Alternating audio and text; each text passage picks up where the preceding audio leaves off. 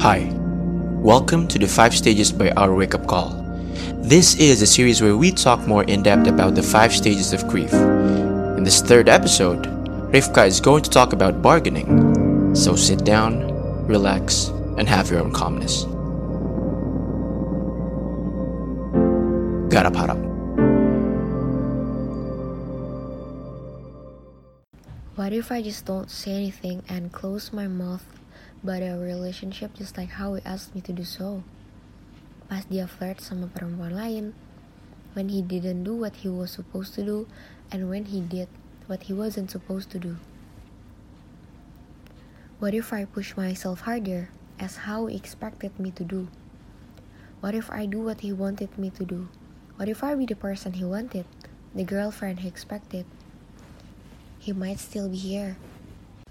Hai semua, nama gue Rifka dan bulan Januari lalu gue baru aja keluar dari suatu hubungan. Hubungan yang pastinya gak mudah. Mungkin bukan cuma buat gue doang, tapi juga buat dia. Kenapa sih gue bilang gak mudah? Karena yang pertama, I am being hidden. He asked me to shh. He asked me to close my mouth about every single thing that happened in our relationship. He asked me to just be a shadow.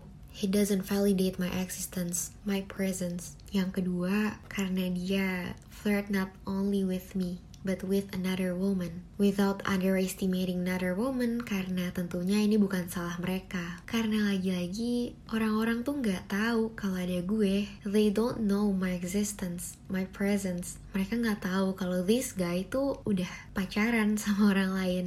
Who is me bahkan gak semua orang terdekat gue tahu kalau I'm with him. I was with him. Dan so do his best friends. Mereka nggak tahu kalau ada gue. Yang mereka tahu this guy ini emang available single and ready to mingle. At least itu sedikit gambaran yang dia tampilin ke publik. It's not the exposure, tapi tentang gimana he validate my existence and presence. Gimana dia mau ngambil langkah yang berani regardless of how chaos the world is. But the thing is he didn't choose that. Instead he chose to close my mouth. But I broke the rules. I told my three best friends at school dan seharusnya ada satu orang lagi yang gue kasih tahu tapi tapi ternyata gue baru bisa kasih tahu setelah hubungannya udah selesai. Dan ada satu orang lagi yang tahu tentang hubungan kita but I'm not really close with her but yeah she's kind. I know it made him upset dan I feel guilty. Gue nyesel. Kenapa dari awal gue nggak nurut? Kenapa dari awal gue nggak diem aja sih tentang hubungan kita? Dia juga bilang waktu dia mutusin gue yang pertama kali kalau hal ini bikin dia berat sebenarnya karena dia ada di hubungan yang beberapa orang tahu. Yes, he's a kind person. Dia baik sama gue.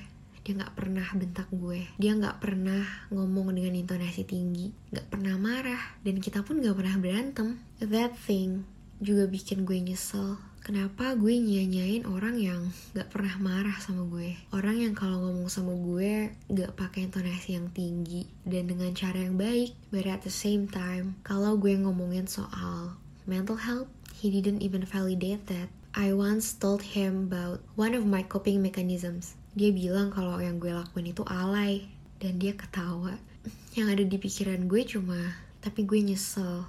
Kenapa gue cerita ke dia tentang my mental health condition? Tentang how I cope with the things? Mungkin kalau gue diem aja dia gak akan pergi. Karena gue gak alay kalau gue gak ngomong mungkin kalau gue bohong tentang my mental health condition he will still be here.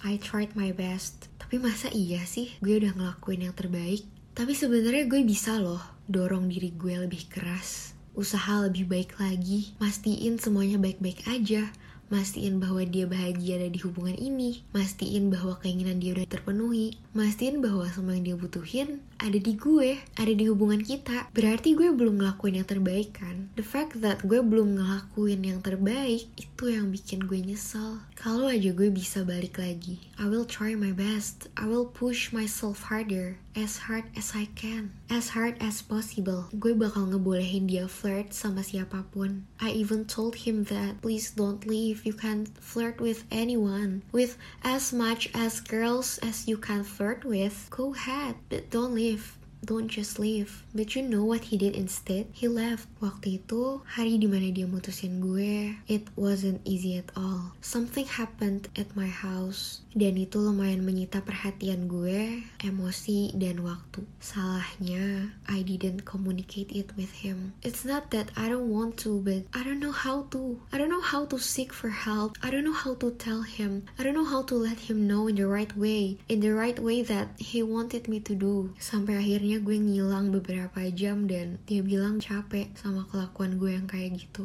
Tapi gue nggak ngerencanain itu. Gue nggak sengaja ngelakuin itu. Tapi harusnya harusnya gue tetap ngelakuin yang terbaik. Harusnya gue tetap ngelakuin apa yang dia mau. Harusnya gue ada di hari itu buat dia. Bukannya malah ngurusin urusan gue sendiri. Gue nyesel banget. Gue nyesel banget di hari terakhir gue sama dia. Gue malah sibuk ngurusin diri sendiri. Gue malah gue malah ngelakuin hal yang gak seharusnya gue lakuin dan sekarang gue rasanya gak mau ketemu siapa pun.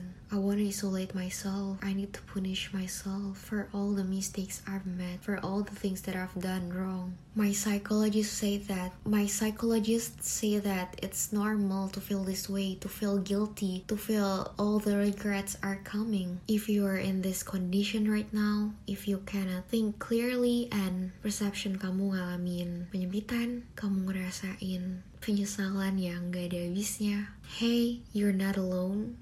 I'm here dan ada di stage ketiga which is beginning terus let me share you how I cope with this situation. Yang pertama gue nangis.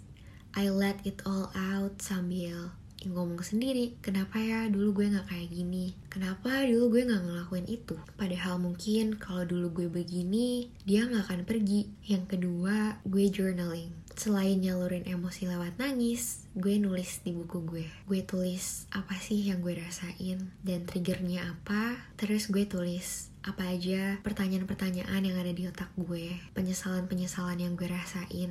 Selanjutnya gue juga tulis self affirmation apa sih yang mau gue kasih ke diri gue sendiri. Terus gue communicate it juga, communicate my feelings and my condition with my best friends. So it's like I get myself support system dan dibangunnya pastinya bukan baru-baru ini aja. Oh ya, yeah, also I seek for professional help. Gue dibantu dengan tenaga profesional yang sangat helpful dan pastinya insightful. Terus gue nyibukin diri dengan kegiatan yang pastinya gue suka. Karena gue mau disengage diri gue dari trigger-trigger yang ada. Gue disengage diri gue dari masa lalu dengan cara engage sama masa kini. Itu yang diomongin sama dokter Andreas Kurniawan. Oh iya Aktivitas yang gue lakuin bisa berupa olahraga, join webinar, join kursus, merajut, membaca buku, belajar melukis. Kalau kalian kira-kira mau coba aktivitas apa? Apa pun kegiatannya, I really wish dengan melakukan hal-hal itu bisa make you guys feel better. Maju dan mundur dalam proses apa pun itu hal yang normal. Dan penyesalan juga bukan hal yang abnormal, apalagi karena kita baru kehilangan orang yang pastinya matter to us. So, so I'm here then letting you know that it is normal. Please allow yourself to be vulnerable untuk